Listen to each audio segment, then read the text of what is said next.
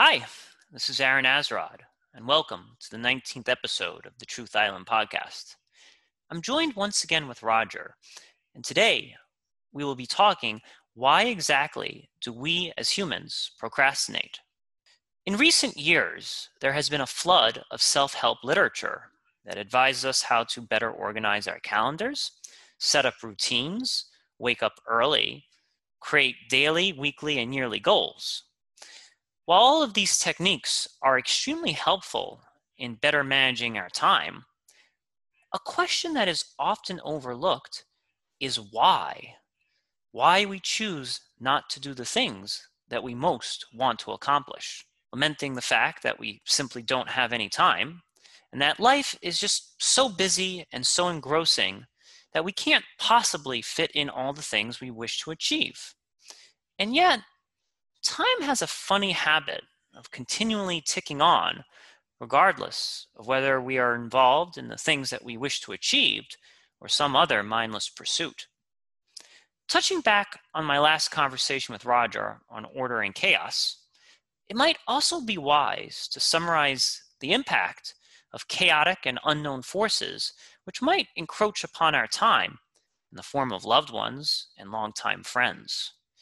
Roger, given your psychology background and investigation into this literature, what do you think is causing us not to pursue the things we want most out of life outside the scope of simple time management? So, yeah, some of the things that I think we often fail to account is um, almost as always ourselves.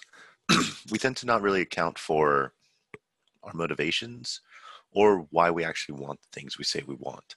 So, it's pretty easy for us to actually say what we want, to express our desires. Doesn't really cost us much. But if it was that easy, you know, we would actually always achieve everything we want. A lot of times, we it's quite easy to say that we want things, but quite hard to actually get them. And exactly, especially when I was getting my degree, one of the main maxium maxims that my professor taught, that one of my professors taught us, was that we're lazy and we like to feel good. And that I think that's true. And, and that axiom can actually help explain a lot of human behavior, right? Like a lot of it is evolutionarily evolution wise we're designed to conserve energy which makes sense like food is pretty scarce in the natural world and it's a lot of work to to secure food so the less energy we're burning the less wasteful we're being with the with that whole cycle and we like to feel good. So in other words anything that we've evolved that gives us a sensation of pleasure naturally tends to be a benefit to some extent whether it be sex food rest you know all, all of those tend to have some intrinsic benefit to our survival. And that's kind of the general platform we're playing with. So anytime someone sets a goal i think the biggest question always has to be well how is how high of a priority is that goal? And how does that goal compare or compete against all your other needs and drives that you're that you're naturally doing already right?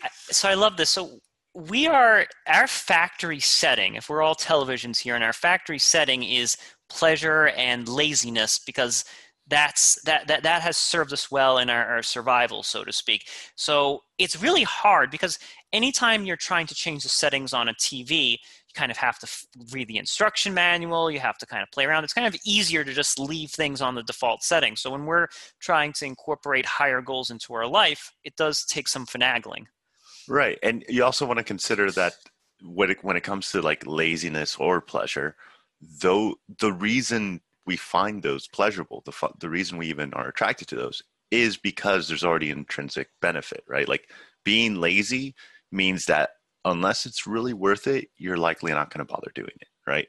Be, you know, seeking out sexual pleasure is naturally going to increase your of your chances of reproducing. Seeking out gorging on food when we are as we were evolving was always a good thing. If you were in a situation where you could eat a lot of food, it's like, hey, you don't know when the, when the next time that's going to be.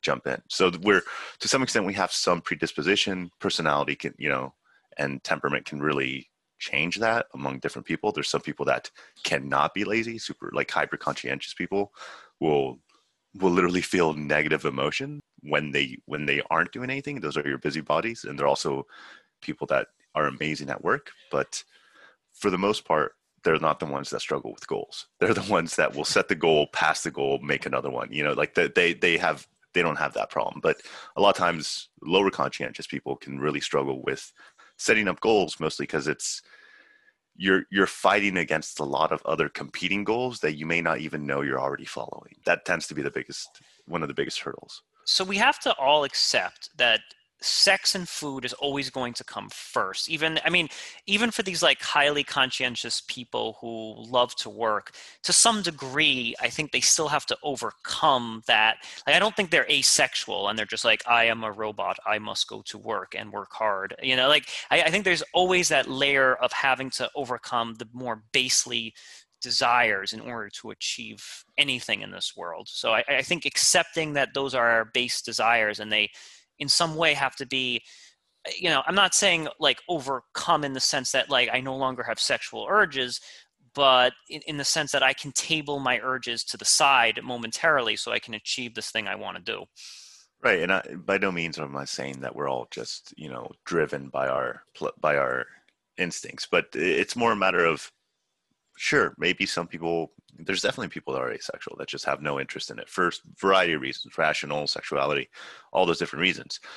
Nobody can rationalize their way out of food right? That's just a necessity for survival right? like you have yeah. to have that. So therefore like i don't care what the system like i don't care what other goal you have. The minute you're hungry that's going to start taking priority. The minute you're thirsty that's going to start taking priority.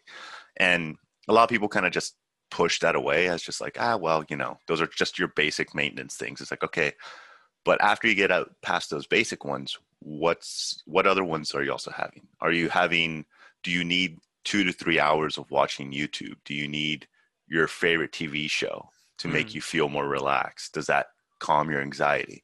Because another thing that a lot of people don't tend to consider is if you want to achieve your goal there has to be something else that you're already doing that you're currently spending your time on that's going to have to be sacrificed. Yes. No, it's, it's just the, the fact is you have 24 hours. Yes. You've already been using those 24 hours on something. So if you want to use them on something else, there's something that you're currently doing that you have to stop doing. I want to talk about ambience for a moment. So, and this is an argument that I get into with my girlfriend all the time. So she'll say something like, I can't read this book because it's just not the right time. Like I, I, need to be in a relaxed state, or I need to have the right music in the background, or it has to be quiet in here. Whereas I'm like, just pick up the book and read it. Just there's no there's no such thing as like the perfect time to do anything in this world. You just have to just do it and not really think twice. And then like that's why I always find myself reading books on the subway. Like the subway is the worst possible place to read a book. It is noisy, it is loud, it smells bad, and you're surrounded by people. But I'm like, if you just get into the state of saying there's there's no perfect ambience to do anything, I think that makes you a lot more productive. How do, how do you feel about that, Roger? Oh, I would say I, am more sympathetic to to your girlfriend in that end because, well, f- for me, because I have ADD, like there's certain situations. I, I can remember even in college. I remember one time someone pulled the fire alarm in the library, and it was really really early. Turned it off. Not a big deal. You know, slight distraction, whatever. Everyone went back to studying, and I, I remember trying to study, and at the very very end of this library, it's a huge huge college li- library, but at the very end, probably at least you know a hundred feet away, one of the one of the fire alarm blinkers just kept blinking, like flashing. Huh. And I could not study in that room anymore.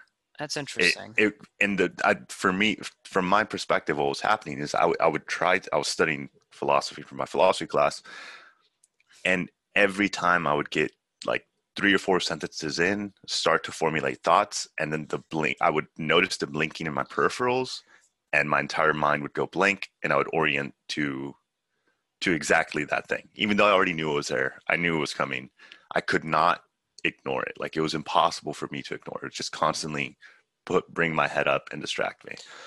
So so for me, I think there are those things, but I think if it, it's one of those situations where you're you're already screwed so you need to have to you have to deal with the problem right so for, for me the things that i've learned is okay if there's any ambient noises i need to completely get rid of them so i normally get like uh, noise canceling headphones i have a, a soundtrack that this, that like i'll play that's made for ADD that literally just Hmm. disorients any other sounds. So if someone's talking or something, it gets makes the voice really choppy, so you can't really tell what they're saying. So it's easier to ignore. Oftentimes, when I am going to do a lot of work, I isolate myself from everyone and everything else, put myself in a in a very secluded corner. Right. But it's one of those things where, yeah, for me, reading, um, it was like I started taking some medication for for my ADD, but before that, if I tried to read on the bus, I couldn't. It was impossible. Like I would not, I wouldn't even get past the first page. With medication, it got a little bit better. I was able to, you know, read, but even then, like I still, it, it's it's almost like a orienting. The orientation reflex is so much stronger with people with ADD, just because it's a it's like a hypersensitivity to anything new, anything unexpected. And I, I look at other people and they could just be, you know, there could be a fight breaking out next to them and they're still engrossed in their book. And I, I'm, I'm very jealous about that. I think that's an amazing skill that I just simply don't have. Uh, no, thank you for sharing that. I think th- I think that helps because I I definitely have a selfish theory of mind, and and I think that's going to better help me um, relate to my girlfriend and be a little more sympathetic to her. yeah, well, I, I, I want to think of it think of it this way as well, and I, I've also found myself guilty, and this is kind of like the distinction I want to make because I think the things that you just said about the AD, uh, you know, having ADD, and and and the flashing light distracting you.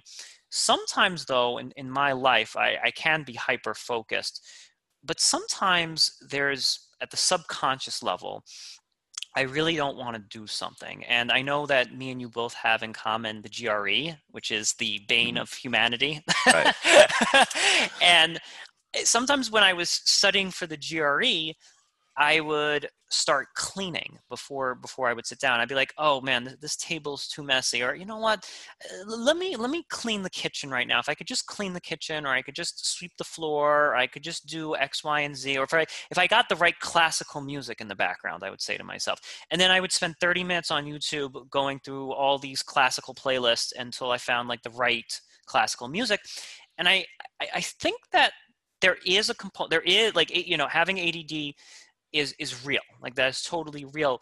But i also think that there are mental blockages. Like when we don't want to do something we do everything in our power to find excuses and we find everything in our power to kind of blame the ambience because we, Oh, yeah. we're kind of not where we kind of don't want to do that unpleasant thing No, yeah, I, I would definitely also agree with that. Like, there's definitely situations, and, and it's well documented in everything, is that whenever you put humans in a situation where they feel like they have to do something, but they don't want to do something, a lot of times they'll find they'll do some rationalization of some sort. So we've all done this, where it's like, oh, I could do it tomorrow. Oh, well, like I don't, I don't need to do it now, or ah, that you know what, it's not as important as I was telling myself, and and that's like the first level. The second level is okay, well, I would do that if I had X, Y, and Z. And it's the, the toolbox problem of like, I'm, go- oh, right, I could do that, except I'm missing this. So I, you know, once I'll get that, then, you know, do that.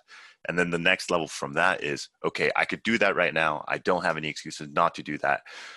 So I'm going to do something I also don't like, but I'd like to do. I'd still prefer to do that than this because Yeah. this is the thing I least like to like. My room has never been cleaner than when I've had to study for the GRE.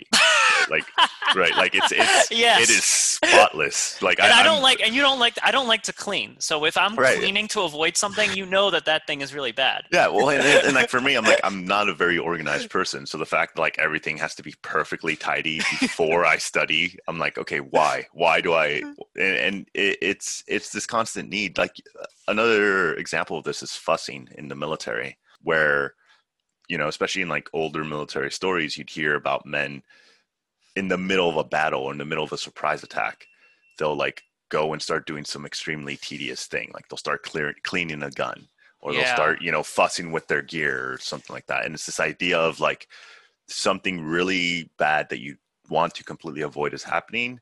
So therefore you find something else to keep yourself busy and rationalize that this is actually the most important thing you need to be doing. And it's it kind of distracts you from the un, from the negative or unpleasant thing that you're trying to avoid. And it can go from an extreme and it, it's almost like a, a coping mechanism not just for like extreme like in war but even just like mundane things that we just don't want to put ourselves through. It's just we find something else to keep ourselves busy instead.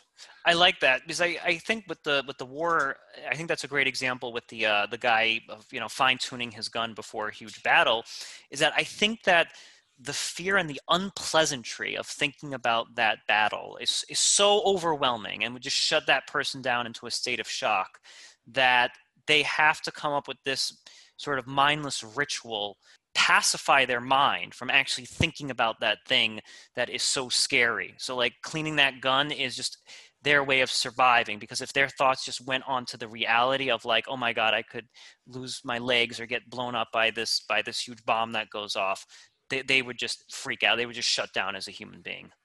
Yeah, well, it, and it goes back to our conversation about managing and dealing with chaos and the unknown, right? Like the the unknown is actually always there, and it's not. It's just that we don't see it because we don't need to see it. It's not something that's currently affecting us. But once that manifests itself, for example, like the GRE, the unknown there is like the entire your entire future right? You don't yeah. know how good it is you don't know how bad it is you don't even though rationally you may say it's like the more time i spend here and the more effort i put in here the better off i'm going to be.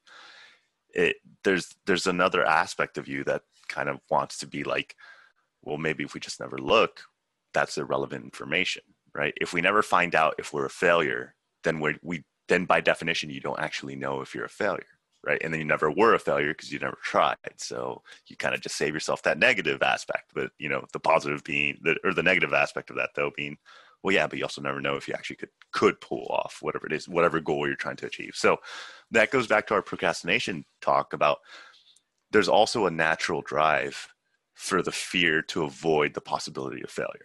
I like that. So so in other words, people are more content with the unknown. This idea of I'll, i could be a genius at the GRE and, and score in the 90th percentile, or I could score in the 20th percentile. I would rather just live with the uncertainty of so, like it's like a Schrodinger's cat basically. I, am either a genius or I am not so good at this kind of quantitative stuff. I'm happy with my identity just being in the unknown realm. And once I take the test, then I'm either going to be remarkably proficient at this thing or a dunce at it and it's better just to not know that and sort of live in this well, state of mystery. Well because more more like when you're going in like we can take we can just stay with the gre right? Like because i think that's a good example. What the gre is ex- explicitly is is a judge yes. right? It is a judge of you. It's a judge of you in one very explicit uh, dimension or two i guess if that's what they claim. But the issue is that dimension then determines if you're able to enter into the academic elites that then give the best options for a possible future, right? Or some of the best options for the possible future. So then what does the GRE actually represent? It doesn't just represent, you know, how good you are at high school math and general vocabulary that you'll never use. It represents do we does society think you are good enough to be in a place that gives you extra education and more accreditation that then allows you to have a better life uh, like life status or power um, and influence too. Yeah, you get to an Ivy League college. All, all, the things that humans desire, basically, right? It's yeah. like, do you deserve? It's it's the equivalent to like a promotion in life. It's like, do you deserve to even be considered for this? Are you even good enough to be? Are you good enough for us to think that maybe you could pull it off? It's essentially what that is, and so then what that becomes is a judge. So then the next question is, is like, well, what if what if we're wrong?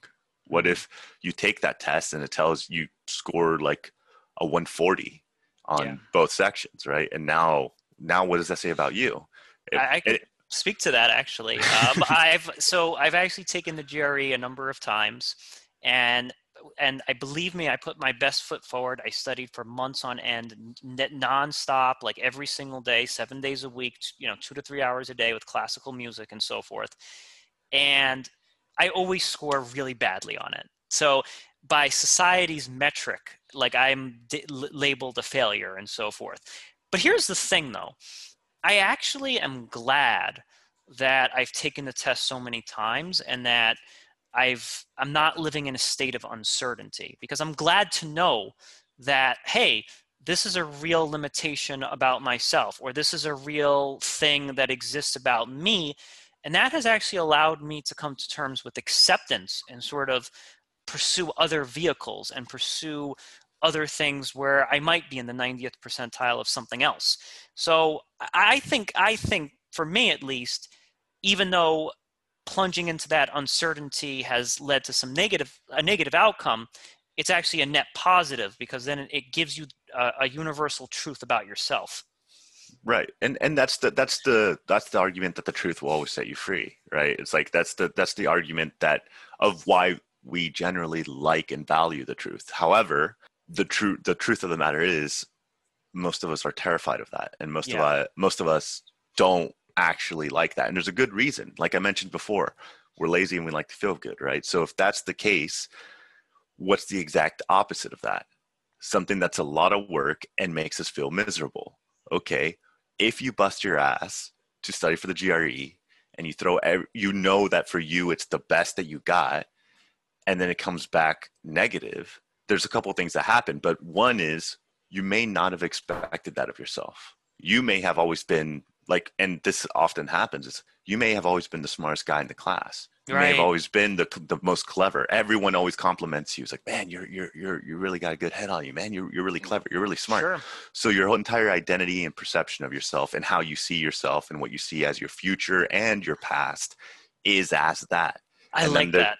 And then there's this marker, right? that society as a whole has already agreed is a is supposed to dictate the, or at least the university system has that dictates whether you'll be good at this or not right? And then it tells you oh yeah you thought you thought that yeah you're actually wrong.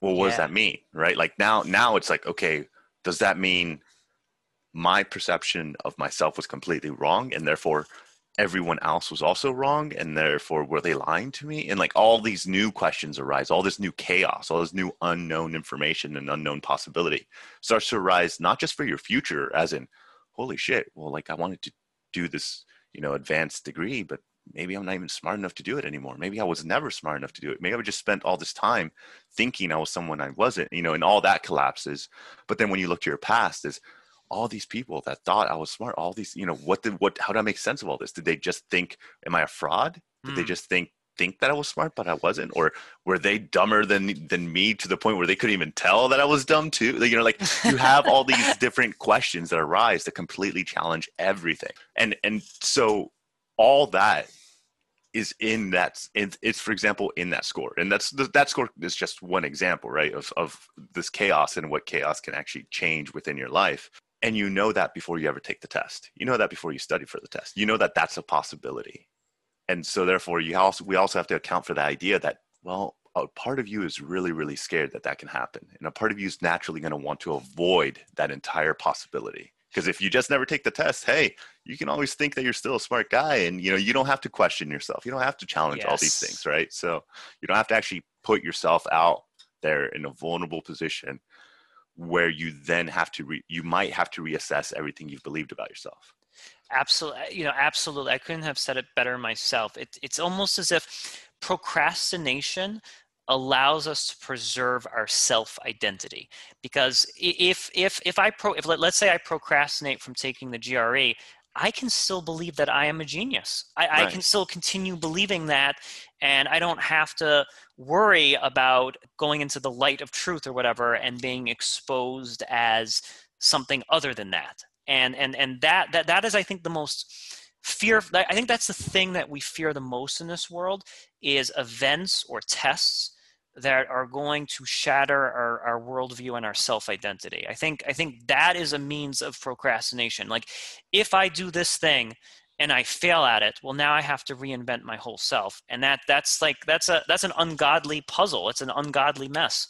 Well, and I, I would I would take it further. I would say that's what all goals are. All goals are judges. Because once you've set once you've set a goal, what you're essentially saying is i want to do this this is worth doing and it's what i should do and then when you don't do it what does that say about you right? Like right. that's that's why like new year's resolutions are so rough sometimes right? You'll be like okay new year new me. This time no bullshit. I really need to get healthy. I really am going to start working out better. I'm going to take care of myself. And then within two months you're doing the exact same thing you've been doing for the past five years right? Like you're you didn't change. Yeah. only now you feel guilty. Now you feel like you actually failed. Even though the past five years you've been doing the exact same thing this time it's like you've been doing the exact same thing only this time you know like you can't hide from it anymore. You know this was not what you wanted. You know you wanted something different and you failed. Now it's a failure. Before it was the norm now you're failing. And i think that's what that's the the dark side of goals that we that we don't acknowledge. And because we don't acknowledge it we we sometimes just ignore it and then it happens to us and we're really confused as to like why we feel like shit. And it's like well because you need to account for all of it. You know what's funny though is that I, I, think with the New Year's resolution thing that you just gave, it, it's this idea that if I never studied at all for the GRE and I and I decided to opt into the unknown world, right? I would actually feel like more of a failure living in a state of unknown, like in the unknown realm, because I'd be like, well, I, I, I never tried that. Who knows what could have happened? But the fact that I tried it and failed at it, I actually don't feel like a failure at all. I actually sleep very well at night saying, yeah, I can honestly look myself in the mirror and know that I tried my absolute best at that. And now that that is a lesson that I know of myself and it's not it's not it's only a failure if I never tried, but because I tried, I still sleep extremely well at night. right and it, it goes back to the to the like peterson's peter pan myth this idea of like it's very very tempting to just keep your potential rather than face the fact that's not all potentials are available to you Right. Yes, yes. like for you like for you taking the gre and maybe you know you had certain goals and dreams and then hitting that a wall and being like oh okay well maybe i'm not going to have this arbitrary skill set that they're requiring for this program that likely doesn't have much of a connection to the actual skills that they're training for yeah, exactly. right it's like but but nevertheless, but nevertheless it is an obstacle that i can't that like i can't pass in the way that they expect me to do it sure. all right well then now i know there's no more point in me wasting energy trying to think about something i'm not going to be able to attain. Now i have a better understanding of myself because i know what options are available to me and i have a better understanding of what skill sets i do have and i don't have. And even if you learn about your limitations you that that's a good thing to know because otherwise you won't account for that and put yourself in situations where you're not accounting for those limitations. But now you're like okay well i'm this kind of person what kind of person can do i want to be with these with these sets? And then like it's like okay well actually i think that you create a new goal that's that's that's actually more fine tuned to what it is that you can and want to be right? Yes. and it, it's kind of it, it mixes both. But before you got, got there you have to expose yourself to that pain right? You have to expose yourself to the reality of like that current little fantasy you have about what you think you're going to be before you take that test might have to die. Yes, it might it have does. to die a painful death. And then from and and that's the that's the cyclical phoenix right? Like re, like death Re- rebirth. Yes. like the, the the the jungian idea of like the the self-sacrificing hero this idea of like you create a sub-personality. That sub-personality is an adaptive it's it's a way to adapt to the environment up until it becomes insufficient or it's not it's not enough to get you to a certain problem. So that part has to be sacrificed and a new one has to be built. And each time that's a painful process. It's a pain it's it's the pain of learning something new that you didn't that you part of you didn't want to learn right? Like you're like oh okay. Yeah i'm gonna have to change some things around now. I, right? I, I think, and it's, it's, you know, it's actually looking at death in a very positive light. Because Yeah. I think death is the only way forward. Because if you, like, let's say I had this vision of, of, of Aaron as an Ivy League Harvard professor. Let's just say that that was my vision of myself. I think that allowing that vision to die by taking the appropriate steps and then failing at those appropriate steps creates death. And there's there's definitely a period of mourning. You know, you're not going to recover from that. You know, in in in a, in a week. So you have your period of mourning of like, okay, Ivy League, Aaron, professor. That's never. That's not. That doesn't. That doesn't exist. But the positive thing is after your mourning period, that then allows you to be like, okay, well, what is the vision of Aaron that that that I should be striving for? And let's go ahead and take a bunch of steps to get in that direction. And maybe that will fail, and then we have to find another Aaron. And this is actually a really fun process. I, I actually find it immensely fun that you constantly keep climbing up the skyscraper, you keep climbing up these mountains until you die, and then once you get game over, then you find another mountain to climb until you get game over again. Well, yeah, and and this this idea keeps getting people keep coming at it from different angles. Like the the Greeks had the Sisyphus myth. Yeah. And then Camus, you know, existential view was like, yeah, we should imagine ourselves as Sisyphus, only it's not torture, it's pleasurable. It's like, well, yeah, I mean, it always is. It's a cyclical cycle of struggling to get to the top, struggling to get to the top. When you get to the top, yeah, well, now that you've, like, from Jung's perspective, it's like, now that you've mastered the thing, well, now you've learned everything that's there, but you you've never actually learned enough to fully win at the game of life. There's always going to be a new dynamic or challenge that you're not going to be able to account for. So there's always a necessity for that mastery to be sacrificed and yeah. for you to come back basically as the trickster right as the person that is fumbling and you know causing trouble both for yourself and for everyone else because you don't know what you're doing so like yeah you may have this huge idea of like this professor that you want to get to and then you just hit this wall and now everything that had gone into all those fantasies all those dreams of you wanting to be that have to be fully let go yes right? yes, yes and another way you can see that is when you hit that your mapping of what reality was was wrong. Yes it was. chaos comes in. Now you're because it's always been there right?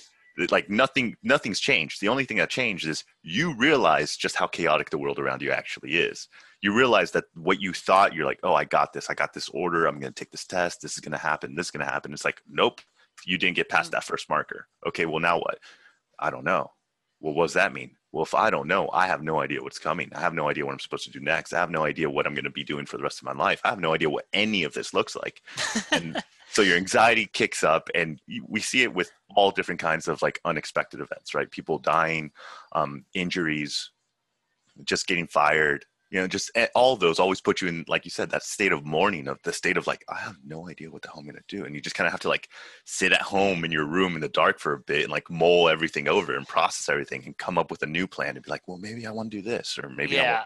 I and you I, have to rebuild that structure again I think you know it's funny. You know, we talk about the period of mourning.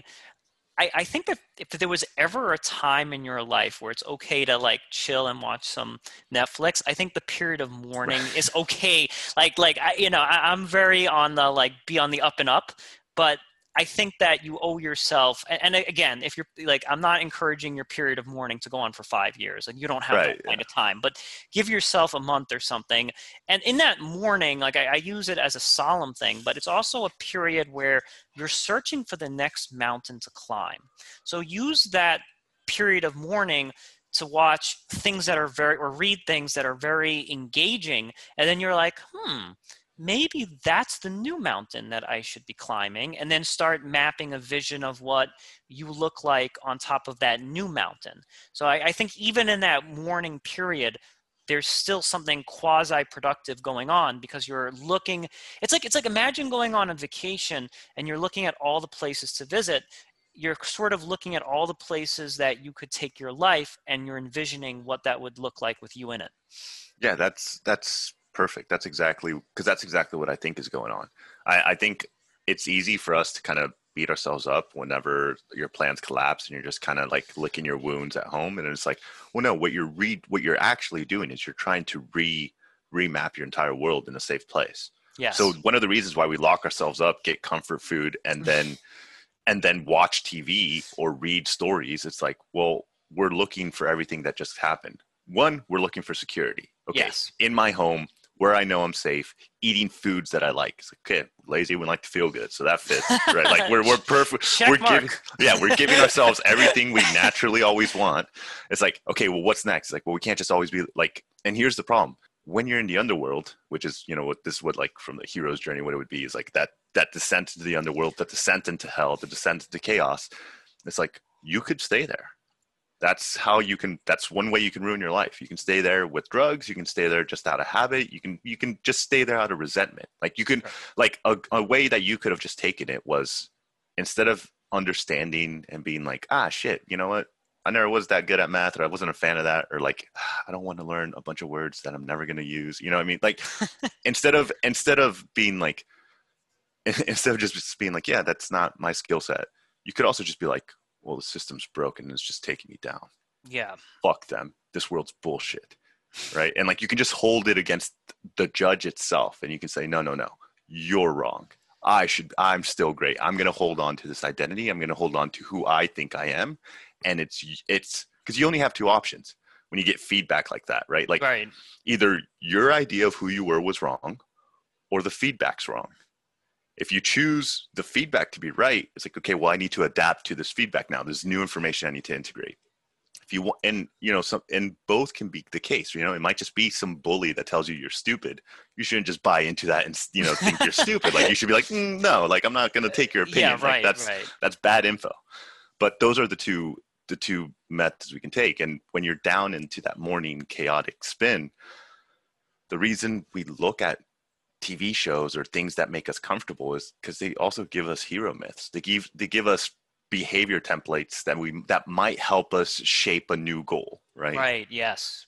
so like a lot of people play like a lot of you know people in our generation and younger will play video games why Sure. it's like well because they're going back out into an adventure it's a simulation of going out into an adventure going into danger from the safety of our own home while we're eating our ice cream crying and then being like okay you know what like the, the the ideal is that you use that as a template to be like all right you know what i can't just sit here i need to Now- go i need to take something else on Now I do have to touch upon that the the uh, the video games because when you're in the period of mourning, I think that there is simulated adventures and then there's real adventures.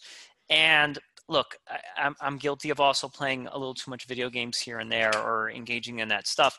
But I'm always aware that when I'm playing video games, I'm engaging in a simulated mountain. I know that this mm-hmm. mountain is not a good mountain for me to be climbing right now. I might need to just distract myself because there's internal pain going on and this simulated world is sedating me and, and just keeping the emotions at bay but in the back of my mind i know that that video game is a simulated mountain uh, you know unless you're some kind of these youtube professional gamers or whatever and maybe they're in a different class altogether. But for the average person who just likes to waste time playing video games you're on a simulated mountain.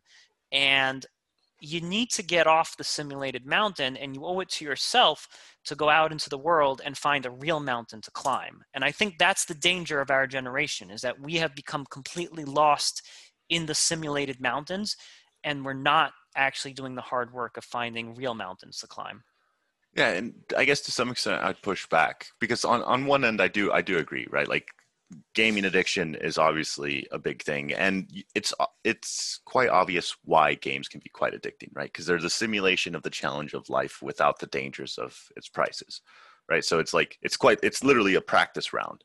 Like you're you're you're dry running challenges in life as in like in in a very abstract low resolution form. So like you can look at it like whenever you hit a boss battle, it's like, okay, well, what are you going to do when really hard problems come your way? How should you handle them? It's like, well, you take all the weapons or experience or everything else that you've attained and you put all of it into this one big problem. It's like, okay, well, you're learning all that from the game. However, if all you're ever doing is running the simulation and never actually applying the lessons you're learning from that simulation, then yeah, it can become very problematic. Like it can become a very big issue. But I will push back on some aspects, for example, just because of how the times nowadays. So, for example, something that I've realized is I've become real good friends with an old friend of mine that I hadn't talked to since high school, and all we play like, and the only time I ever really talk to him is doing is playing like uh, Apex Legends, which is essentially just a free for all game arena, and I I couldn't I, for a long time I was like, man, why do I why do I like I started thinking about it, I was like, I actually talk to him about more things than I talk to anyone else about. Like I get more personal and more intimate with him than anyone else. And I was like, why is that? And then what I realized, I'm like, well, if game if this game's a simulation, what is a simulation of? And I'm like, Hmm. hunting. Right? It's like because the map is so big, me and him are running around. We have to share resources. That's something I learned is like at first I would just grab all the resources, all the best ones for me. And eventually I realized like, well, if I do that, he just keeps dying because he doesn't have anything to work with. So it kind of forced me to be like, yeah, he's actually better at this weapon. He's better at these things. I need to kind of share. And more importantly, it's like I need to also cover him and back him up. And I, I found, especially for men, it was a very easy way to bond because most men tend to kind of be like there's a study once of like how how boys versus girls uh, share intimate moments, and girls will like sit right in front of each other, look dead in the eye, talk, and like really try to empathize with each other. And boys will do anything else and not be. They'll be right yes. next to each other, no eye contact, but they'll be talking about really intimate things. So for men and for boys, it seems to be much more a matter of we're doing something together, and because both of us are being useful to each other, that's what makes me trust you and that's what makes you trust me. It's like we can count on each other because we're doing something together. Whereas for for girls it's much more direct intimacy like hey i like you. I want to know about you. And for me what i realized i'm like oh we're basically simulating going on a hunt and i'm talking to him and we're kind of bantering. And then every now and then it's like oh shit stop. It's like you see that guy? Okay okay let's let's just now, sneak up on him right and it, it, like it's it's this whole process of like the hunt the excitement of the hunt and then the teamwork between it that that's built a bond that I don't even have in real life. Well, I have in real life, but like I I I built it through simulation.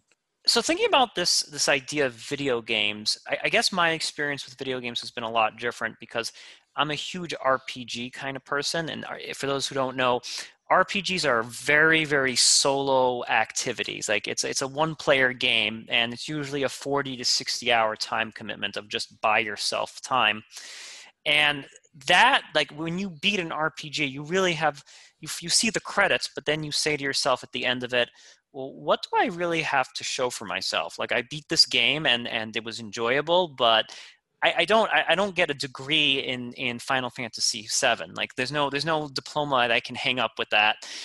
And going back to the example with with your game playing where you're playing these uh, multi multi universe games roger where you're interacting with other people I, I think that that is positive. I, I think it's a, a, a, net positive that you're interacting, especially that male energy that's going on of, of, of the simulation of hunting and accomplishing something together. And I think that that can lead to a very positive dopamine rush. And I think it can also lead to some intimate conversations and because you're distracted hunting some some wild like animal in the game or or or, or competing against another team it allows men to kind of uh, put you know uh, lower their guard a bit because they're able to kind of talk about something very intimate because there's an external stimuli that's that's providing like a form of distraction. And it's not like girls just looking at each other and crying and, and hugging each other. However roger i'll ask you this. When you're playing these games, would it perhaps be like wise at some point and maybe this guy doesn't live close to you anymore and this is impossible when you're playing these games at what point should men just say to each other hey dude do you want to stop playing this game and let's go build a website together? Or hey dude like why don't we start that band together? So i'm just i'm thinking that like we have the, the, this male space of men playing video games and there's great awesome things going on.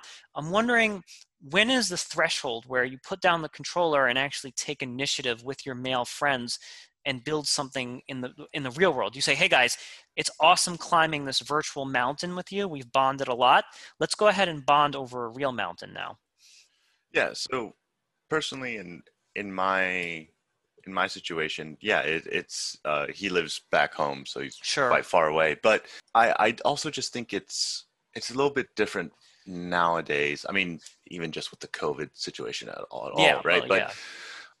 I I also think it, to some extent there is that still that danger because it is safer than it's easier than hunting. It's easier than that, right? Like when you're hunting, you still have to go out there. It's still physical effort to like do this. It's like me sitting on my couch, doing eating all the things that I shouldn't be eating while doing this in the comfort and you know the most comfortable way I could do it yeah, there's still going to be a big appeal to just hang out like that most of the time. But I also feel I, I would give the counter argument, and this isn't necessarily an argument that what they're doing is good or doing that is good, but rather that why, what is it that should make them take the virtual or the real mountain if the real mountain is meant to only like most of them for example like I, like because i'm trying to think of what real mountain is worth them uh, building their friendship better than i'll give you an that. example i think that the beatles for example they were all friends with one another and obviously there were no video games and any of that stuff. But i wonder i'm like if the beatles had gotten stuck in a virtual fantasy game would they ever have become the beatles? They may have just mm-hmm.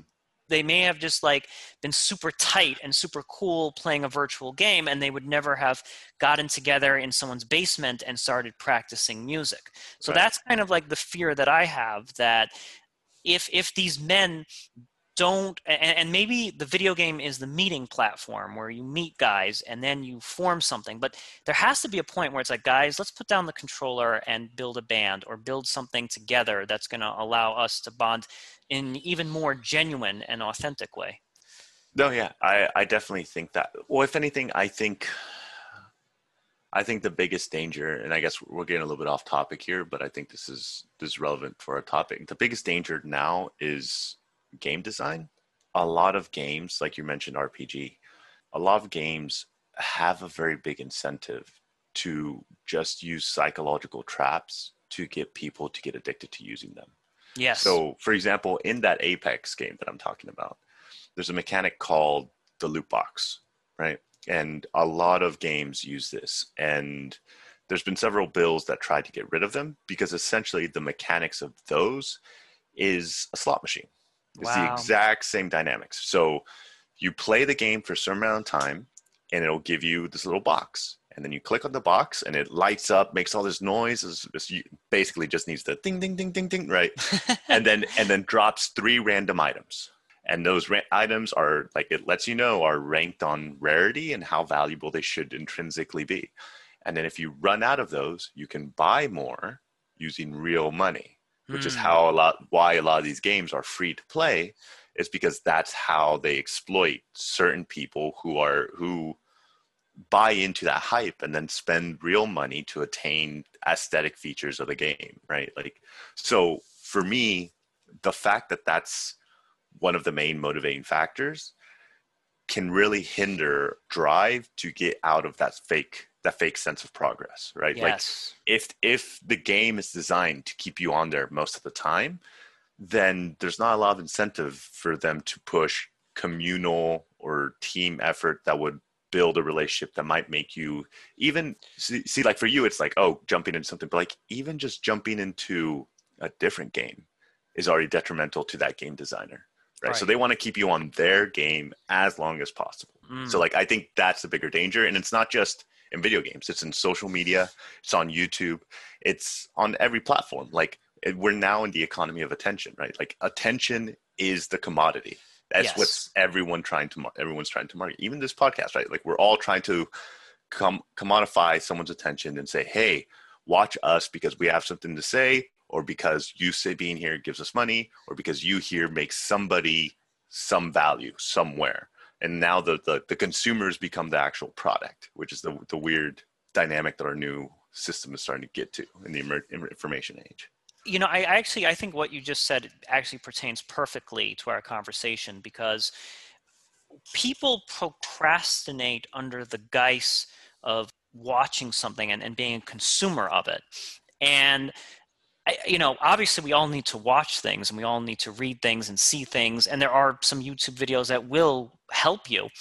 But I think that we have to be extremely mindful of what we're consuming at all times. And we must question, we have to always question in ourselves, am I, are my eyes being exploited by this person? Is this person exploiting my eyes and ears so that their viewers can can go up or that their ad revenue can increase?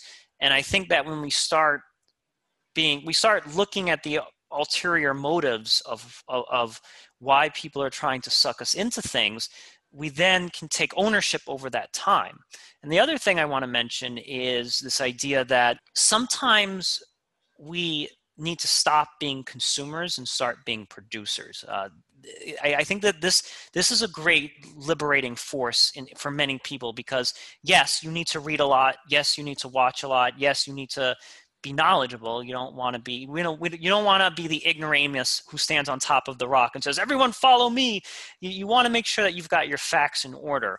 But at some point, the Beatles just took a chance and said, hey, let's start producing some music. We've listened to enough records and we have an idea of what good music sounds like. Let's just take, let's give it a shot. Yeah, and I, I do agree. I, I, I think the, I guess the biggest difficulty here is, and I think we were talking about this beforehand, was you can write a novel that doesn't mean anyone's going to read it. Yeah, Right. right. Right. So like, so like, I, I definitely agree that being creative in, in the literal sense of creating something is a natural and intrinsically human thing. But I think so much of us has been taught that that that idea of creation is valued only within the social and not within the, the personal. So like yes. rather than you know it should be a matter we should be creative for the sake of being creative i think because we're surrounded by everything that everyone that is creative or at least the people we see as most successfully being creative that society values right like i have a, a idea of a novel i'm not a writer i don't write good i very i rarely write at all but i do have a decent story that i think would be pretty cool and interesting to tell all right I put that into a novel. Now, how am I supposed to feel about this? Was Hmm. this just a complete waste of time for like however many months or years I put into this? Or was this well worth the time? And then the next question is like, well, who's the judge of that? Should it be me or should it be everyone else? It's like I- because and, and you can see both sides, right? Like if like if I just use my own judgment as that, it's like, well then no matter what you wrote, you could have just typed up nothing and it would have been good because you you yourself are going to judge that that's a good thing but then society is like you could have written a masterpiece and if society's blind to it then you know you you have you have they both have costs Right. to that choice I think, though, to answer your question, I'm going to attempt to at least answer your question. I think you owe it to yourself first. And what I mean by that is don't write garbage. Don't just like give a half ass effort and be like, yeah, I wrote this thing and, and no one liked it. Put in full effort. And as long as you know that when you wrote that novel, I gave 110% into that bad boy, and, and that's a part of me, then I think whether it's a commercial success or whether it's a complete failure, you at least know to yourself, like, hey, I went out there. And I think this idea of social rejection prevents us from doing things. I think that's the most scariest thing in the world is that we're going to create a painting, a novel, or some other piece of art. And people are going to reject us and be like, man, that sucks, dude. Just you, you suck and that's going to and again it goes back to what we said earlier about your identity being crushed a funny story or an inter, uh, an inspirational story rather would be uh, R.R. Martin, uh, the guy who did uh, Game Right. of Thrones. His first novel was a complete bomb, or I think maybe a second novel. One of his novels completely bombed and it tanked. And and and he could have at that point said, "Yeah, man, like uh, this is this is not for me. I'm not a writer, or or like this. I wasted my time." But I think he had a much more positive outlook where he was like, okay, the genre that I was writing in probably wasn't the best, or that wasn't the best thing that I, I did right there. I gave maximum effort, but probably I was speaking to a very niche audience, and that's why this book didn't take off. And then because he had that kind of growth mindset of like, let me try something else that's extremely risky, like creating Game of Thrones.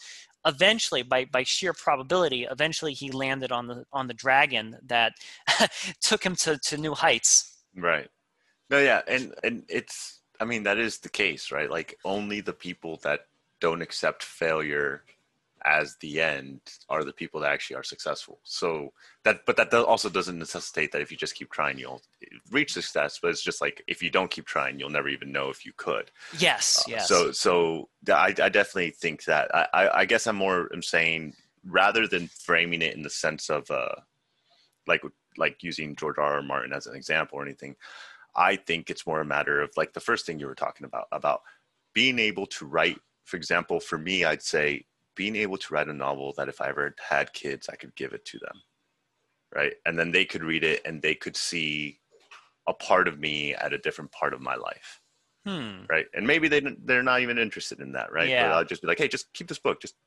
give it to whoever is interested, if anyone is, and maybe no one ever will be, but that that's now a part of me that you know it gets passed down. But I, I do think that like that big fear of like, well, if no one else cares, then therefore it's not worth it Right. is a big is a big hindrance to a lot of people trying to be creative. Like for me, I, I love I love to draw and to paint.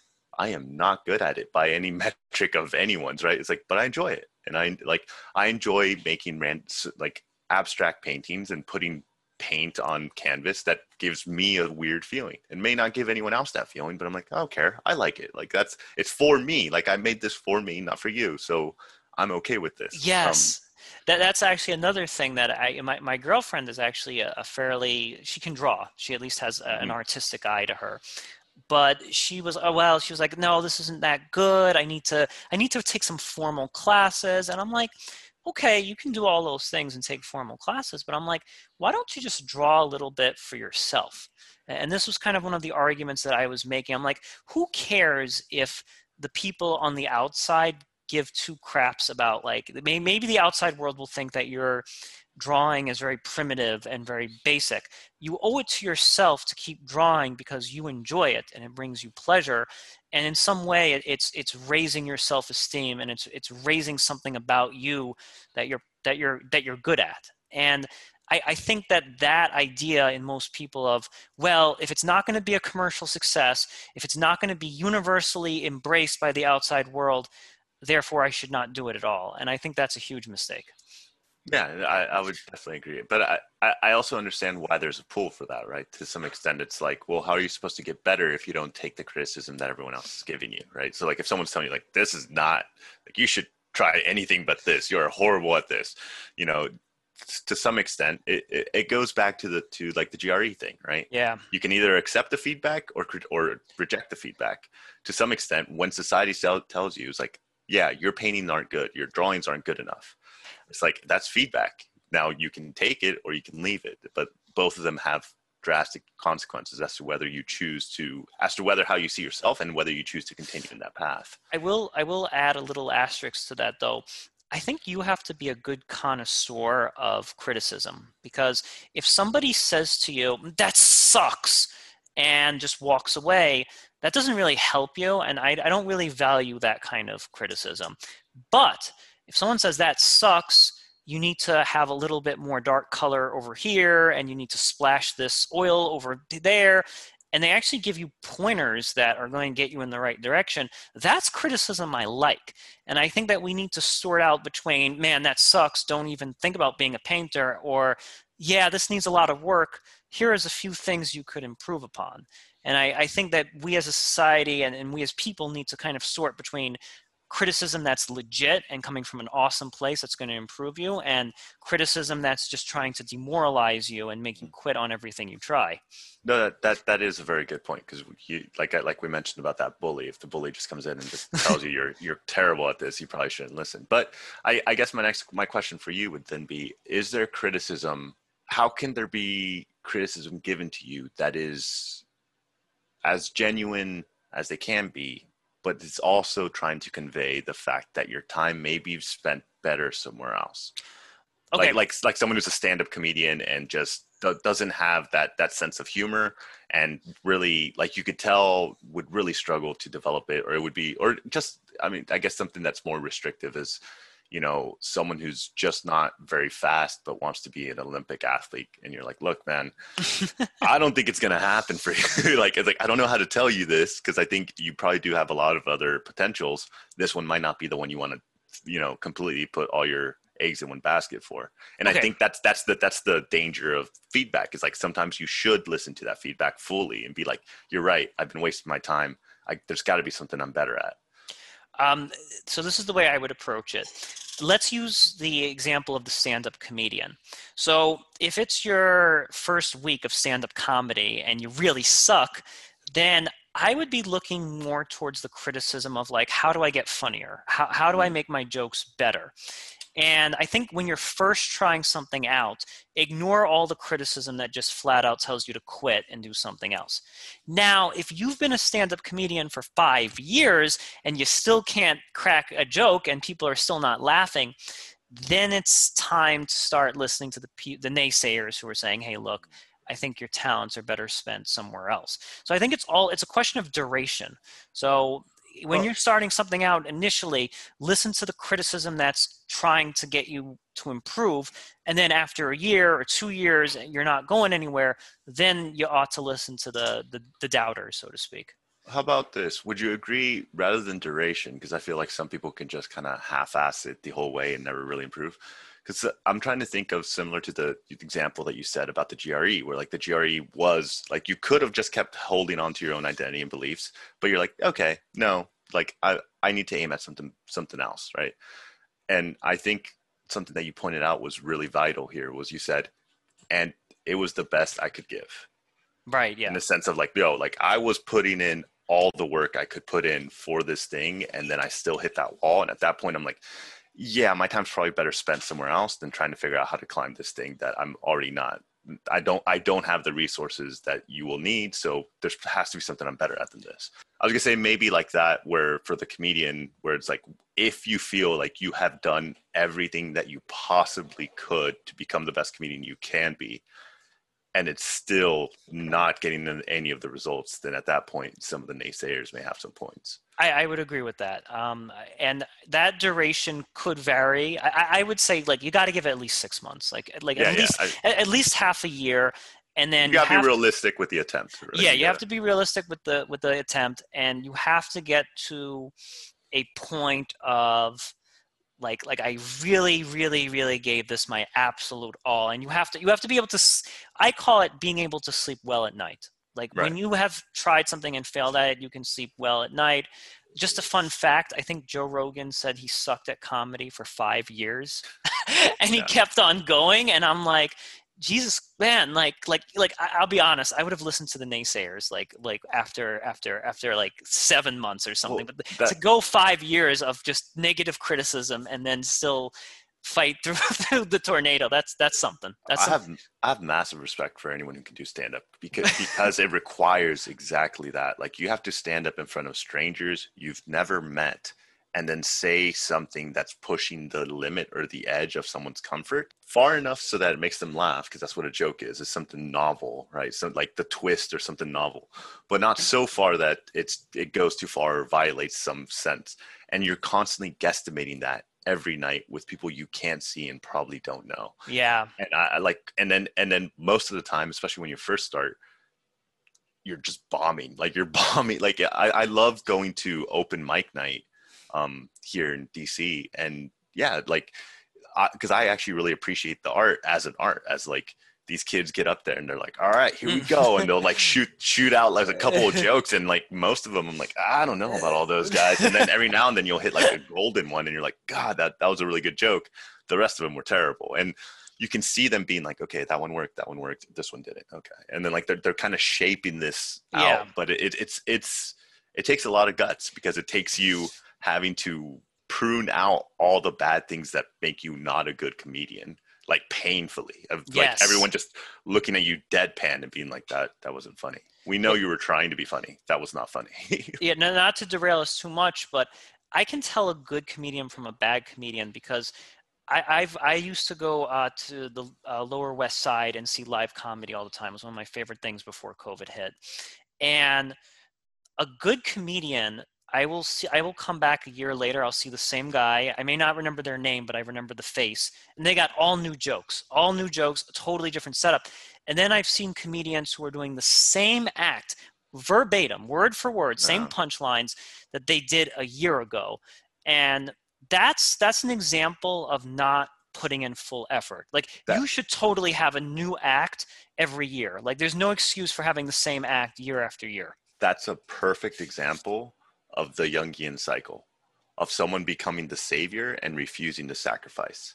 Yes. Right? They're like, I've mastered this set.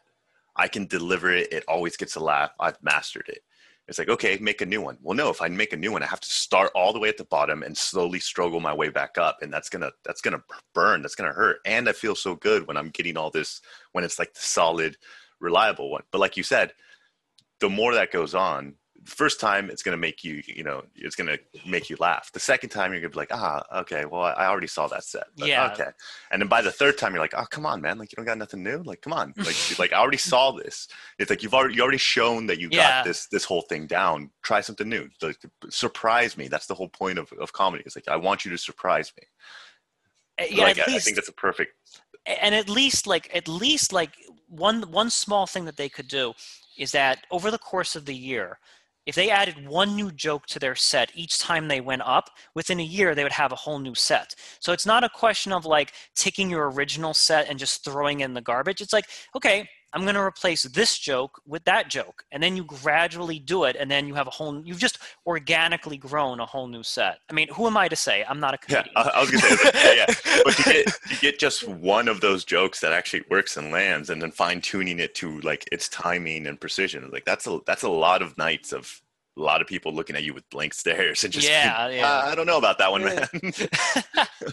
Definitely kind of wanting wanting to bring us back to the to procrastination point because I think we have really pinned down what a good goal is and why when and you should and shouldn't abandon it. So therefore, how since we know that and we know that goal, and we know how far you should commit to it, right? Like if you're going to commit to something to an actual goal, commit yourself to the point where you're giving it everything you got and then if it's still not working then maybe it's time to consider all right maybe there's alternatives or something else right? And and that's still a maybe right? Like if this is genuinely your life passion you're like i'm gonna hammer this square this square peg into this round circle no matter what. Like like it's your life. You like plenty of people have succeeded like that. Some of the, the most successful people are like that. We're like no no. Everyone literally told me i was stupid for doing this and guess what? I did it right? Like so it's like all right.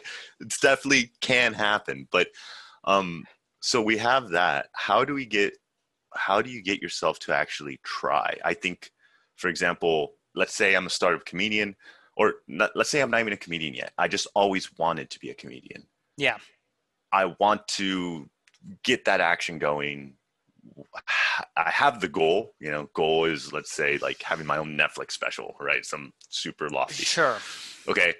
But first, before I can get that goal, I need to get myself recognized before I can get the, that goal. So the first one, first level, first tier goal, which I guess would be a, a, good advice for goals is tier them. Never have just one giant goal and like not have any goals on how you're going to get there. So like Netflix goal. I was like, all right, well, first I got to get on, I to get something on YouTube and yeah, right. Channel. I, gotta, it's like, all right, well, how do I get that? Like, well, first I would have to get recognized and get a couple set paid gigs at least. So like, if people start paying you for your jokes, maybe that's a good sign. It's like, all right, well, before that, I need to actually get a material and right. make a set. It's like, all right, how do I get that? It's like, well, open mic night, showing up. All right, well, what do I do for my first open mic night?